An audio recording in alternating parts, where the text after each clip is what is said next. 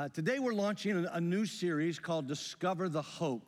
It, it grows out of our mission statement, which simply states that we exist as a church in order to lift up Jesus Christ as Savior for those who are lost, as Lord of the church, and as reconciler for the entire world so that people can discover hope for their living. Well, we came up with that mission statement a long time ago, and it's been interesting to me over the years to watch how the need for hope has continued to grow in, in the world and in the community around us. And the more stories I hear from people, the more I, the more I understand how Jesus brings hope into our lives. And this, this series is based around the experiences that people in the first century had when they encountered Jesus. So, over the next few weeks, we're going to, to look at those encounters and discover what happened when Jesus stepped into somebody's life, when he, when he encountered them, and their life would never, ever be the same. And our prayer, our hope, is that that would take place for you that you would, over these next few weeks, have an encounter with Jesus Christ, either here in worship or in your own private time. Uh, for those of you who are in our online community, either uh, during our online stream on Sundays or later in the week on demand. Our prayer is simply this that you would discover who Jesus is, because Jesus already knows who you are. And he already knows exactly what you need in your life. And so this morning, we're going to launch into the series with a story that's included in all three of the Gospels Matthew, Mark, Luke, John. Those are the synoptic Gospels Matthew, Mark, and Luke. John is a different kind of gospel that tells the story in a different kind of way. But Matthew, Mark, and Luke all include this particular story. It's a story about what happens when, when Jesus and the disciples encounter tough situation.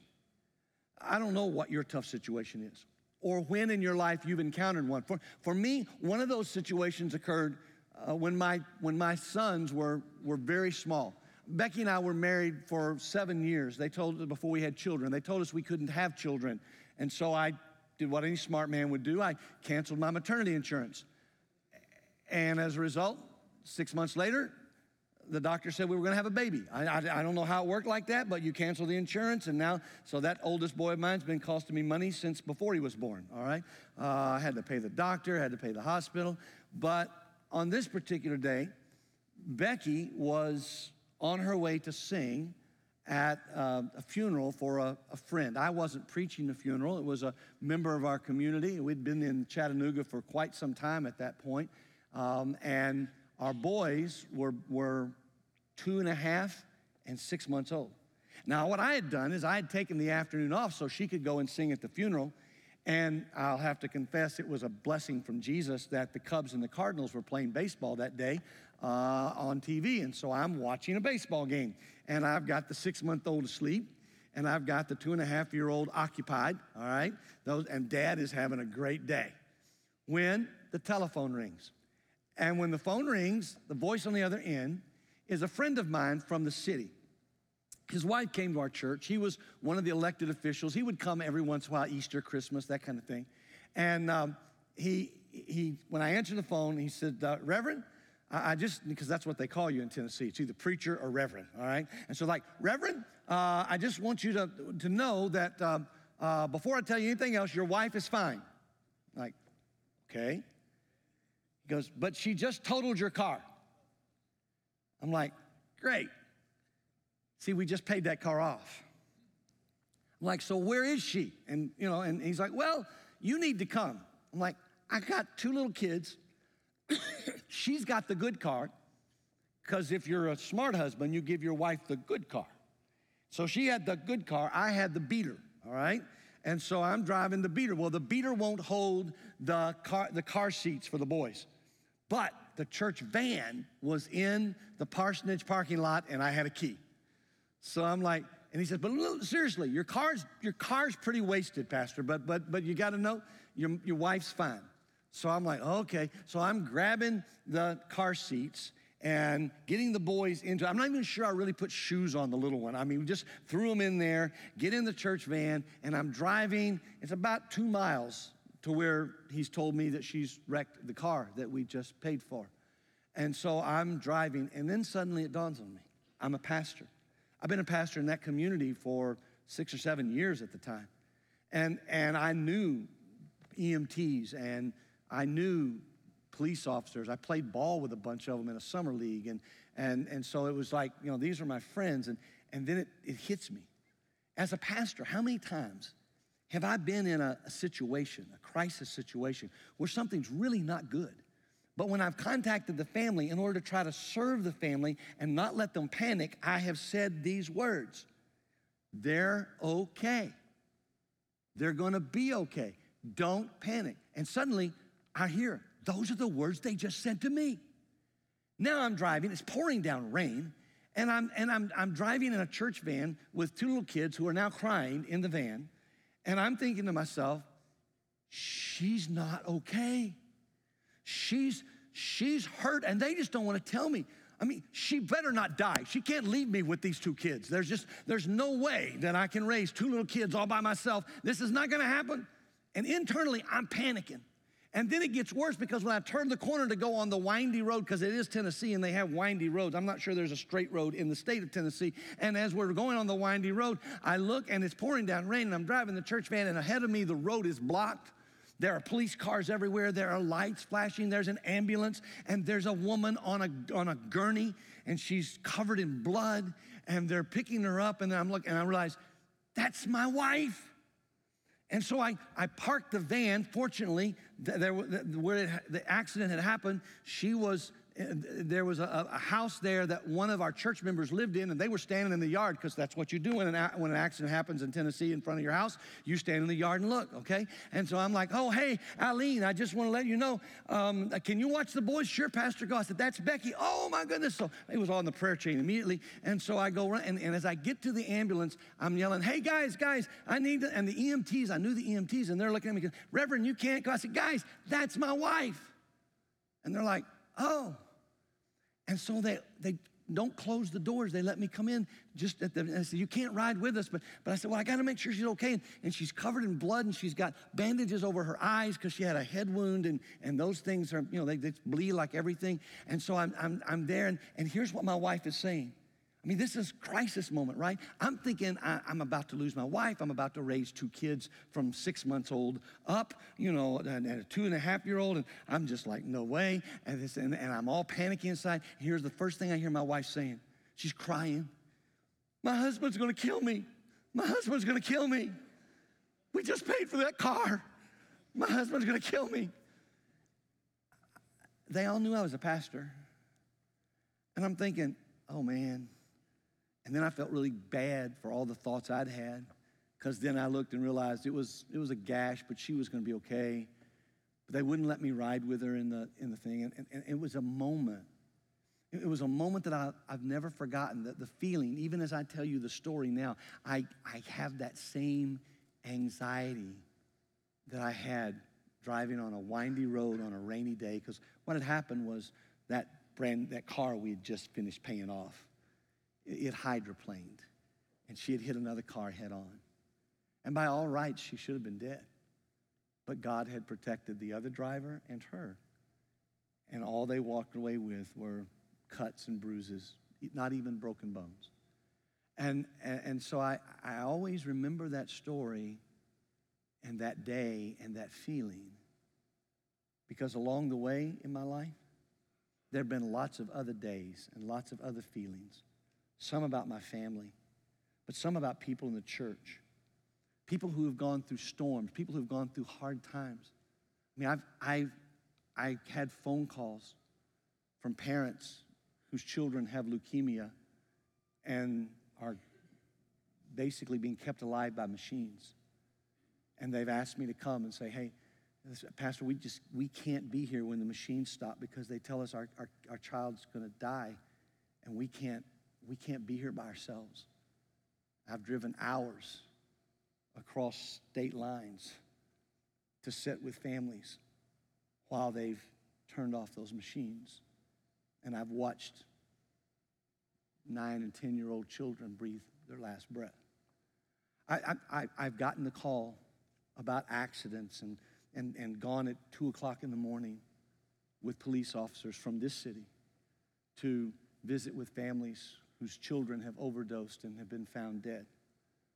In all of those places and all of those times, there's this sense of despair. There's this sense of anxiety. There's this sense that, that things have not, not been done well and, and, and life is not good. And, and, and, and, and every time, every time I remember the story, the one that Matthew, Mark, and Luke told us, it's a story about Jesus and his disciples. Some of you know the story. Most of us don't understand the meaning of it. See, Jesus has been teaching all day long. And his human body, because you do remember, Jesus is 100% God and he's 100% human. And the 100% human body would get tired. He needed rest, just like you need rest. And on this particular day, after he'd been teaching and doing miracles and healing people, he turned to the disciples and he said, Hey, listen, you guys, I've, I've been, he actually had been teaching from a boat as crowds were so big. And he turned to the disciples and said, Guys, this is your boat. But let's go. Let's get in the boat and let's just go across to the other side. Now, where he was going across the sea was, was a place where it wasn't Israel and it wasn't the Jewish people and it wasn't all the stuff that he, he was actually kind of getting away to a, to a place where, where there weren't as many people asking things of him because they didn't know him there. And so he, at the end of a day, he's tired, he's worn out, and he says, Hey, to, hey, let's, let's go. Let's just just, just go.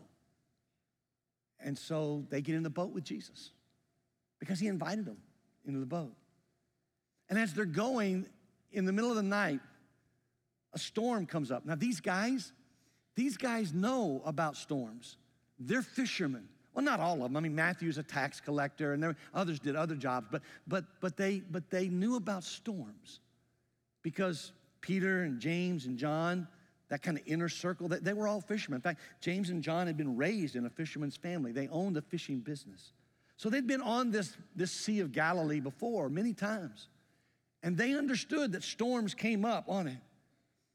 But that night, that night when the storm, it was like the worst storm they had ever seen. And, and they, they, they saw the wind pick up and make waves that were so large, they were filling the boat with water and, and they couldn't figure it out. And they're doing everything they know how to do because they're fishermen. They've got skills. They're going to use those skills. And, and so as they're using those skills, they, they, they suddenly realize this is bigger than they are.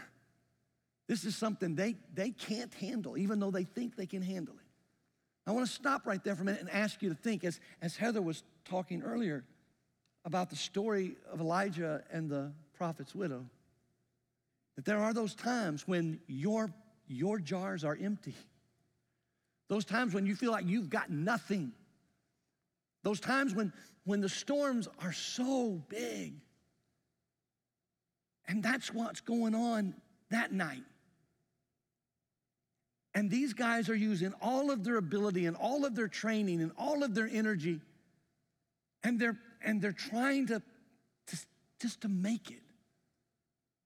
When suddenly they look around and they see Jesus. Now, Jesus has never left the boat. The storm is coming and going, but he's never left the boat. I mean, Jesus had the ability. We know he could walk on water. They didn't know that at this time, they found out later. But he's right there. And, and here's the deal he's in the boat and he's asleep. I mean, do you get the contrast? His human body needed rest. He's taking a trip with his disciples, and so he's asleep because he has complete confidence in his heavenly Father. He has no fear at all of the storm that's raging around him. He is asleep, and everybody that he loves, the disciples who are following him, they're panicking and they're trying to figure out what's going on. And so they, they turn. I love the way that Mark puts it. He said they, they turn and look at, they look at Jesus and go, Don't you even care? Don't you even care? We're about to die. Do you even care? And, and I have this mental image. It's, it's, I, I can't prove it. It's not in the Greek text. It, I, it's not anything in the culture. It's just, it's just this inclination I have about how good God is and about how strong Jesus is. Because honestly, I think when they woke him up, Jesus kind of looked at him. You know, you know, when you first wake up, and he never even knew the story. I think he kind of like yawned, stretched a little bit. I mean, waves are coming over, people are bailing water out of the boat. Jesus is as calm as calm can be. Looks at him, looks at the wind, and you know the story, don't you? He rebukes the wind and the waves. The two things that have them panicked, the two things that have them scared to death, the two things that have them so afraid that they're convinced they're gonna die. And he goes, Peace be still. And immediately, not in a few minutes, immediately, the, the wind stops and the waves get smaller. And, and, and now Jesus turns and looks at those, those 12 guys. And he says to them, Hey, look, Where's your faith? Why are you so afraid? I, I, I, know it's a storm, but you guys are fishermen. You've seen storms before, and now I'm with you. Where is your faith? You said you had faith to follow me. See, it, it's in that moment, in that question, that suddenly we discover what it means to really follow Jesus. And, and out of this story, there are some, there's some life principles, some things that, that we've got to draw on in the 21st century because, quite honestly, some of us are in the middle of the storm and we don't understand that Jesus is still in the boat and that Jesus is still right here with us. And so this morning, I, I just want to call your attention to two or three of these things that, that you've got to know if your boat is capsizing. Some things you've got to understand if the wind is blowing hard against you. Some things that you've got to understand if you're driving down the road thinking like I was that day in Chattanooga, she better not leave me here with two little kids. and here's the first one. When these guys got in the boat, Jesus invited them in. Because you see, when you accept Jesus' invitation to journey with him in life, it doesn't guarantee you won't have storms. It doesn't, it doesn't prevent you from having storms. To those of you who are not followers of Jesus, please hear me. Following Jesus is the best choice you're ever gonna make. But for those of us who've been following Jesus for a while, you've got to know we would not be telling you the truth if we told you that when you ask Jesus into your life, all your troubles go away. When you ask Jesus into your life and you're an addict, you still need rehab. When you ask Jesus into your life and your marriage is falling apart and you've had an affair, yeah, Jesus can, Jesus can heal, but you still better stop seeing the person you've been seeing. I remember one time sitting with a lady who had been having an affair on her husband. She came and confessed it to me as her pastor. She said, "But I don't want to lose my husband. I don't want to lose. I don't want to lose my children. This was just a temporary fling. But I, pastor, I just every time I see him, I just, I just, I just want to be with him." And I said, Good, don't see him. She said, But, but, but, but, but, but he's so cute. I'm like, Don't see him. She said, Well, how do I break it off? I can't, if I talk to him, I'm gonna sleep with him. I said, Here's the deal they have a thing called a, a, a certified letter. You never even have to see him. I'll pay for the insurance on it. Here's 20 bucks. Go to the go to the post office. Write him a letter. Tell him it's done and you're never going to see him again. She looked at me like I was crazy. And then the Holy Spirit began to work in her life in that moment. I said, fine, if you want to lose your husband, lose your, lose your kids, then go ahead, see him again. How did you meet him? Well, we're taking a class at the community college. I just kind of needed something to do. I said, drop the class. What? drop the class, write the letter. Now, I'm telling you that story with her permission because she did both of those things. She dropped the class, she wrote the letter, she never saw him again. And every time I see her, and I haven't seen her now in a decade or two, but over the years, every time I would see her, she would come up with her husband, hug me, and whisper, She's the only woman my wife allows to whisper in my ear. Don't anybody else do that.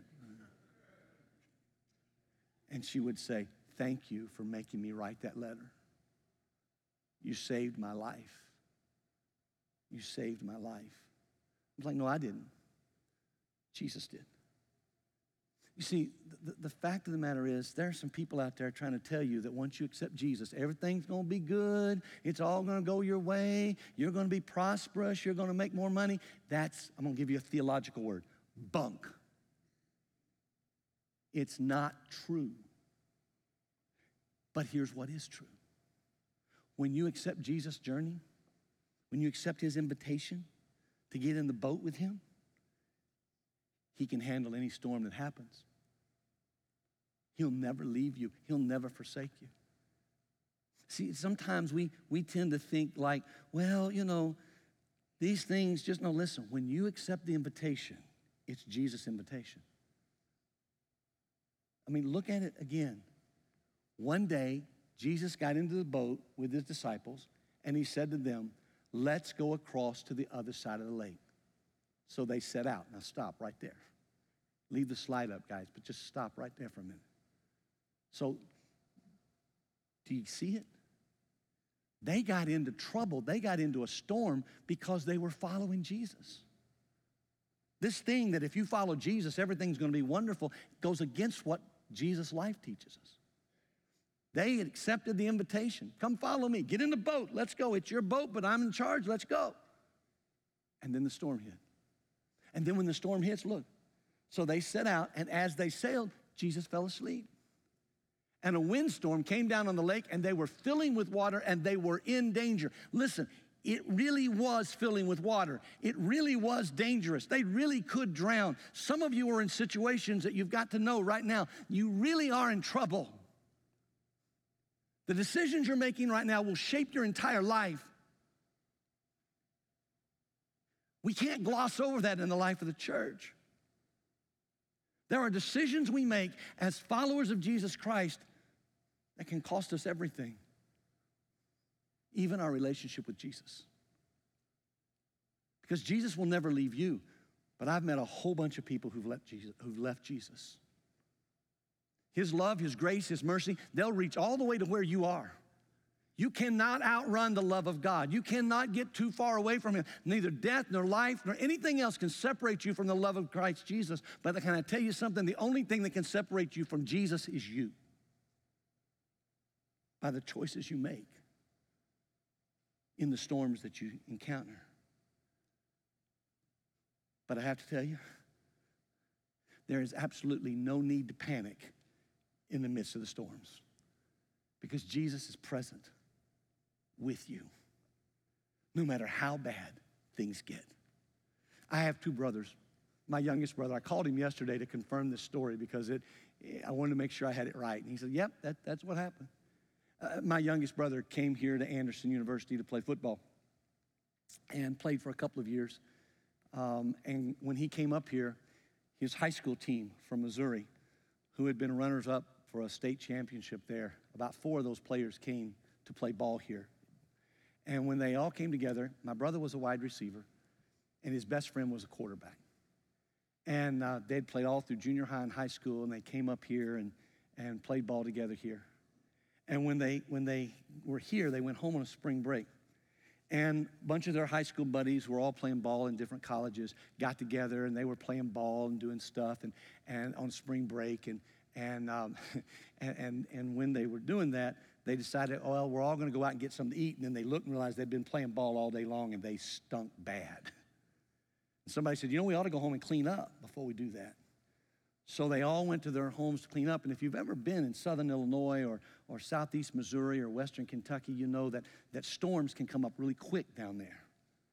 And this big storm came up. In fact, a big tornado came up. And my brother was, was recounting the story to me yesterday as I checked with him to say, Yeah, I'm on my way home. He said, Lightning hit next to my car. He said, I guarantee it was next to my car because I saw pink flashes coming up. he said, And hail is coming down. And so I get to our house, And I'm just thinking I'm just going to clean up and then we're going to go over to Brad's house and, and we're all going to hang out there. And, he said, but then I get home and the, and the, the, the, the, the, the, the, the sirens start going off for the tornado warnings.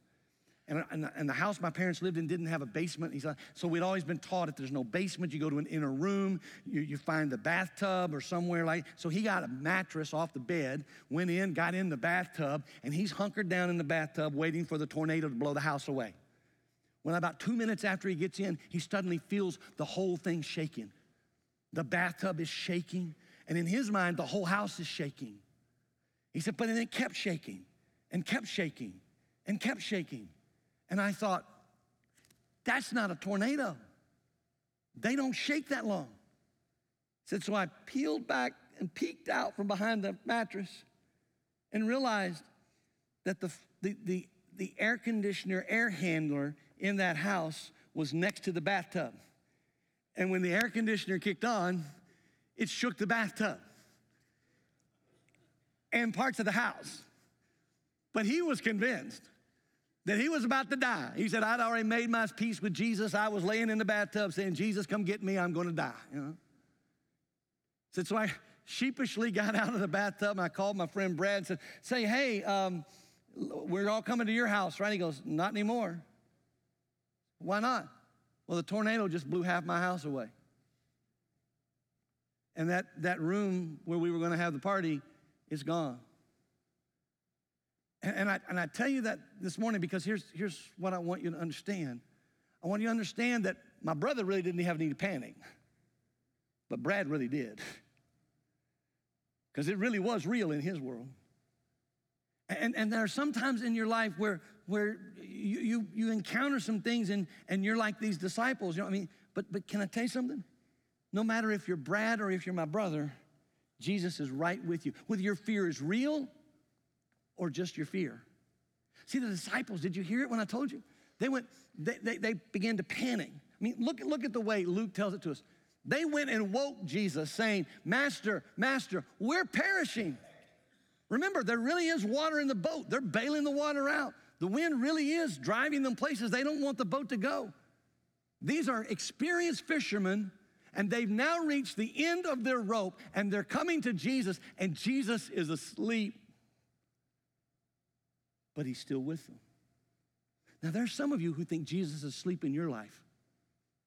Some of you listening to me online, some of you in our on demand community later this week, some of you here on campus, you, you actually believe that, that Jesus has left you, he's abandoned you. If, the, if he was with you, not, nothing this bad would be happening to you. Listen to me. It could still happen, but he is still with you. you you've still got something. You've still got an opportunity to have a relationship with him.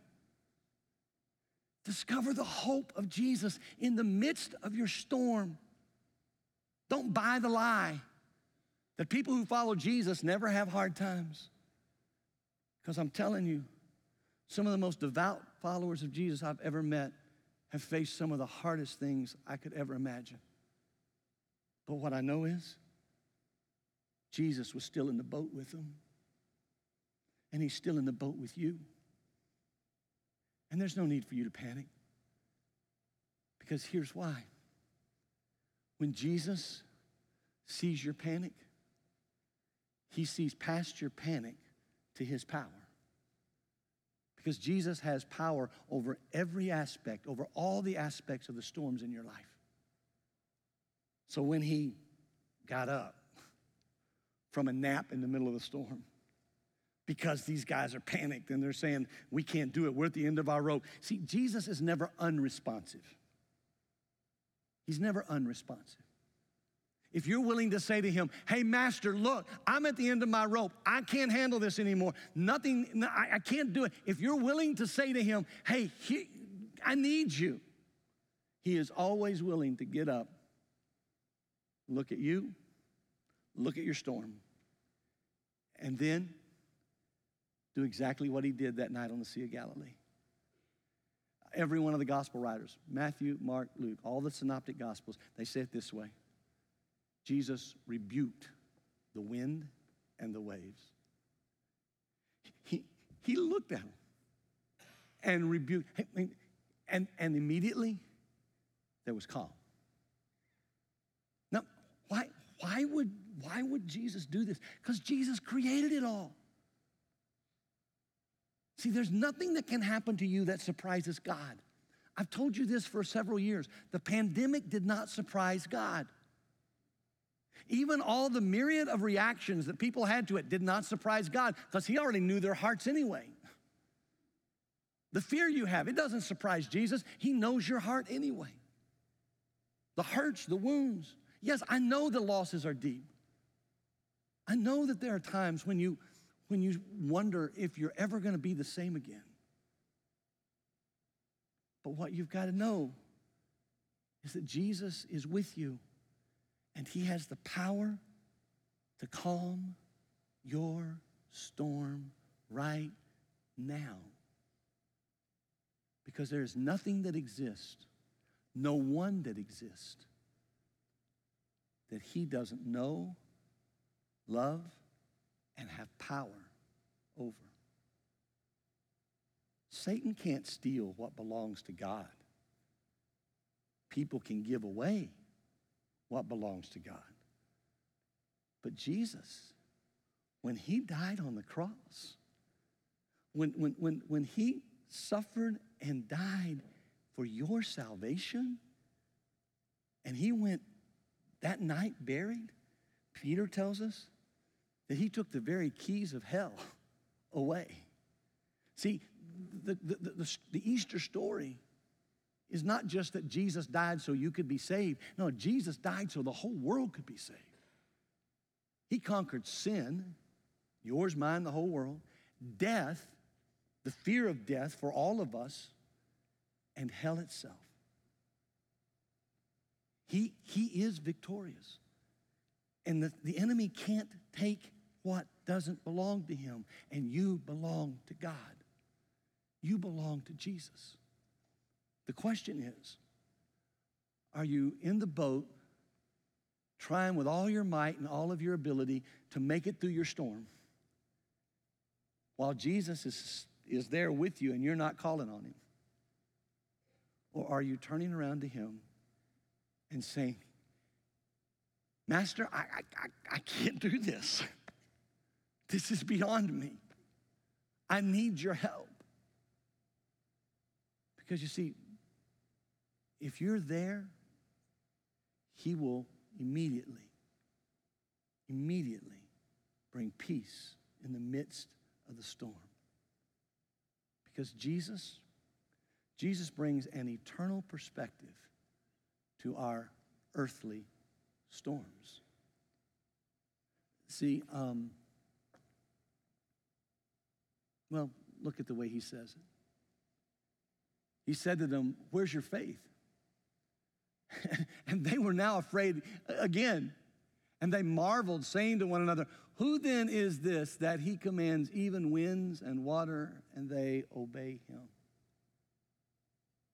On that day in Chattanooga, Tennessee, when I thought I was about to become a widower in my 30s with two little kids, and fear had taken over my heart,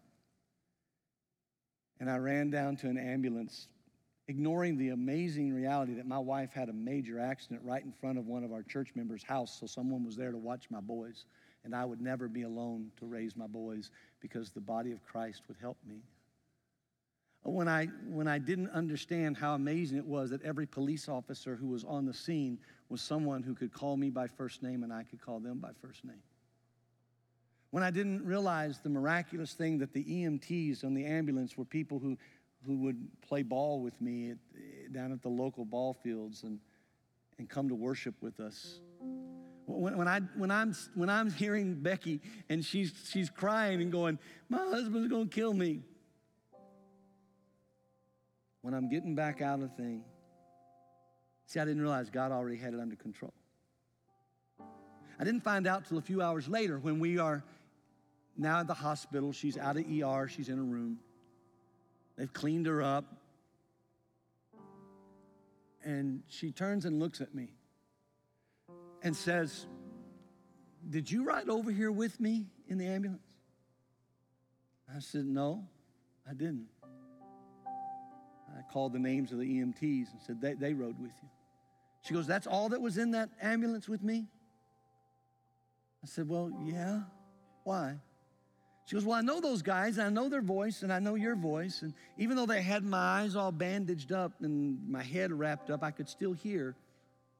And somewhere between the time the door closed, I said, Well, that's when they kicked me out. I, it wasn't me. I didn't know what had happened, but I knew it wasn't me, you know. She said, Somebody, somebody took my hand and they whispered in my ear, God takes care of his children. And I don't know where you are in your belief system. And I don't know where you are in your panic stress level right now in your storm. But for us,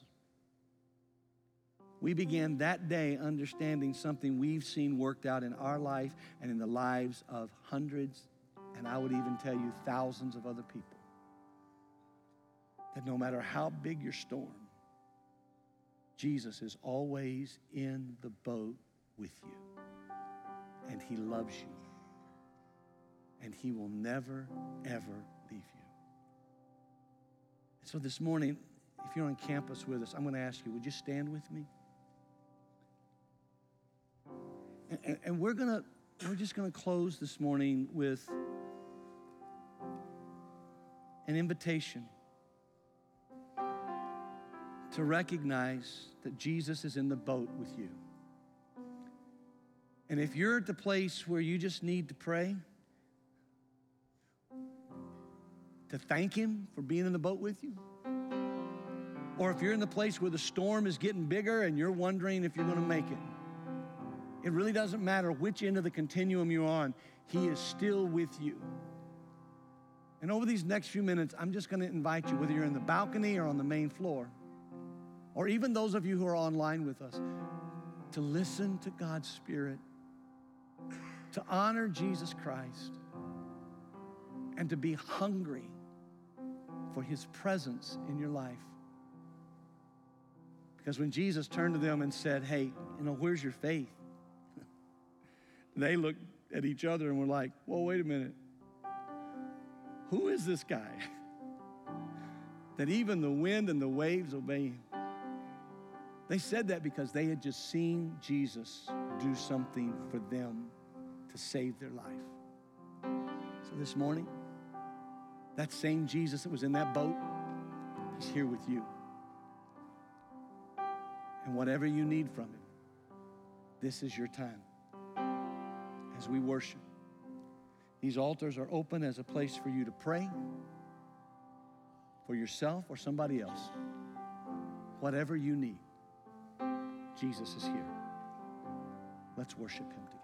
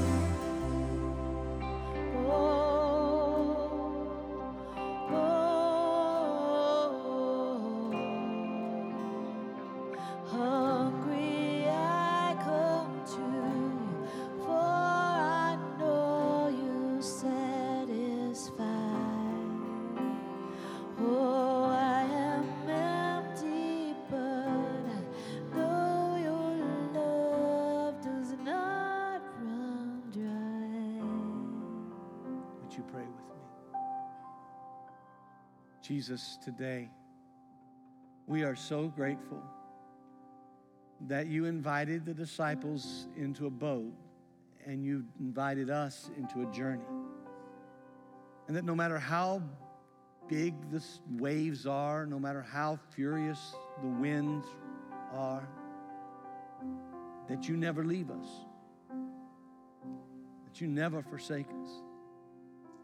F- forgive us for the times when we decide we can handle that storm ourselves instead of trusting you.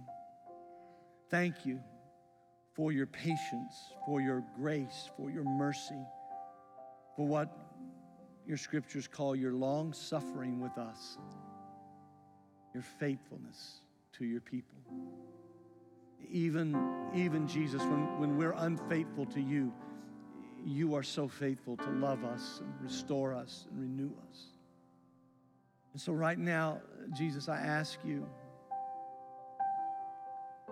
I ask you to begin a process of healing our hearts, begin a, a process of restoring our souls. For those who need a physical touch, for those who need a touch in their marriage, for those whose hearts are broken, for those who are just so confused, and the pain is so overwhelming. I pray that your presence in their life would demonstrate your power over anything that would separate us from you. Call us, call us with your heart to your heart. For it's in the strong name of Jesus Christ that we pray.